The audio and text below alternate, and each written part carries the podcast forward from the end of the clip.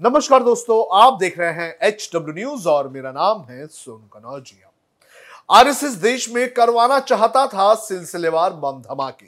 ऐसा हम नहीं कह रहे हैं, बल्कि ऐसा कहना है, आरएसएस के प्रचारक रहे यशवंत शिंदे का। यशवंत शिंदे ने नांदेड़ की कोर्ट में एक एफिडेविट दायर करके ये कहा है कि उसे 2006 नांदेड़ बम धमाके में गवाह बनाया जाए और इस याचिका को कोर्ट ने स्वीकार भी कर लिया है। क्या है ये पूरा मामला? ये मैं आपको एक एक करके बताऊँगा, लेकिन उसके पहले मैं आपसे अपील करना चाहूँगा कि आप इस वीडियो को बड़े पैमाने पर शेयर करें। अगर आप हमें यूट्यूब पर देख रहे हैं तो आप हमारे चैनल को सब्सक्राइब ज़रूर करें। हमारा सब्सक्रिप्शन भी आप ज़रूर लें।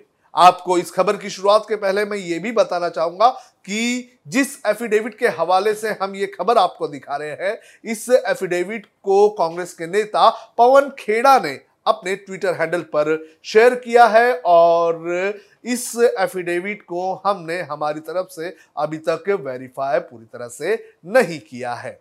इस एफिडेविट में क्या लिखा गया है और जो कुछ मीडिया रिपोर्ट्स आई हैं, उसमें क्या बताया गया है, ये मैं आपको एक एक करके बताता हूँ।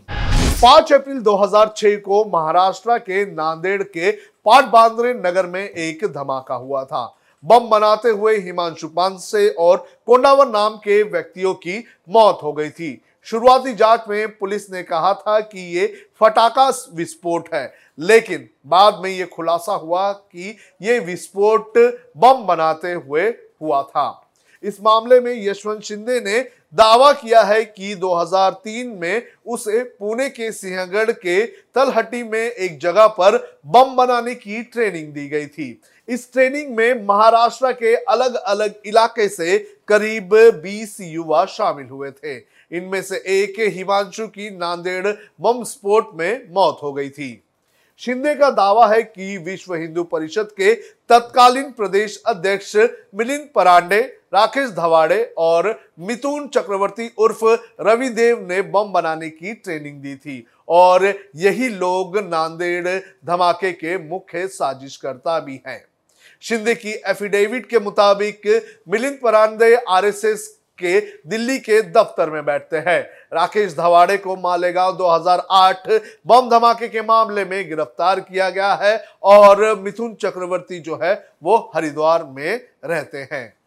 शिंदे ने कोर्ट में दाखिल अपनी जो अर्जी है, उसमें कई सारे खुलासे किए हैं। शिंदे ने दावा किया है कि साल 2004 में देश भर में बम स्फोट करने की साजिश रची गई थी, लेकिन किसी वजह से इसे टाल दिया गया था। शिंदे ने यह भी दावा किया है कि लोकसभा चुनाव के मद्देनजर ये बम धमाके किए जाने थे, लेकिन धमाके नहीं हुए और बीजेपी को चुनाव में करारी हार मिली।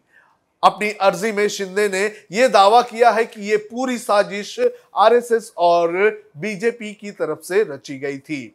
शिंदे का एक वीडियो भी सामने आया है, जिसमें वो ये कहता हुआ सुनाई देता है कि वो नांदेड़ में कई बार हिमांशु पांसे से मिलने गया था और उसे वो बार बार ये मना रहा था कि वो इन बम धमाकों में और इन साजिश में शामिल ना हो। लेकिन 2006 में हिमांशु और एक अन्य व्यक्ति की, जिसके बारे में मैंने पहले बताया, उनकी जो बम बनाते वक्त मौत हो गई थी।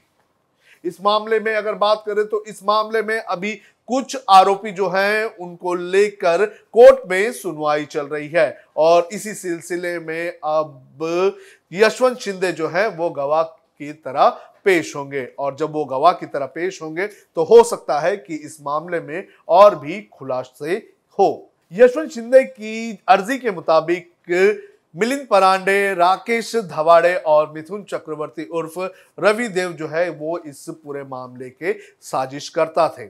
अब कोर्ट ने ये अर्जी स्वीकार ली है। इस अर्जी पर अगली सुनवाई 22 सितंबर को होने वाली है। इस मामले को लेकर कांग्रेस के नेता पवन खेड़ा ने बीजेपी पर हमला किया है। उन्होंने एक ट्वीट किया।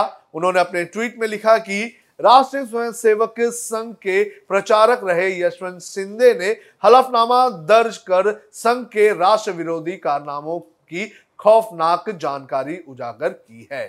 कैसे पूरे देश में बॉम्ब स्फोट करने का षड्यंत्र रचा गया? कौन कौन लोग उसमें शामिल थे?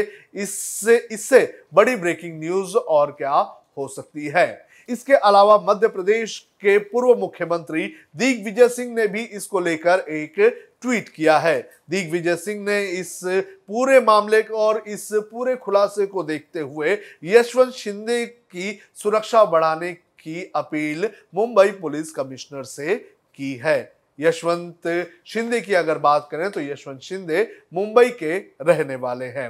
उन्होंने कई सारे और भी खुलासे किए हैं। उन्होंने जो एफिडेविट हालाँकि ये उनकी है या नहीं है, इसका दावा हम नहीं कर सकते हैं, क्योंकि एफिडेविट जो है, वो पवन खेड़ा ने अपने जो ट्विटर हैंडल है, उस पर शेयर किया है। उसमें उसने और भी कई सारे खुलासे किए हैं। उस एफिडेविट में ये भी कहा गया है कि 2006 में और भी जगह बम धमाके करने की साजिश आरएसएस की थी।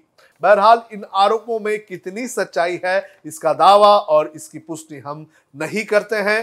कोर्ट में जब इस मामले पर सुनवाई होगी तो कोर्ट क्या अपने जो विचार है, इस पूरे मामले पर रखता है, ये देखना बेहद ज़्यादा ज़रूरी है। हम आपसे उम्मीद करेंगे कि आपको क्या लगता है, आप कमेंट करके हमें ज़रूर बताएँ।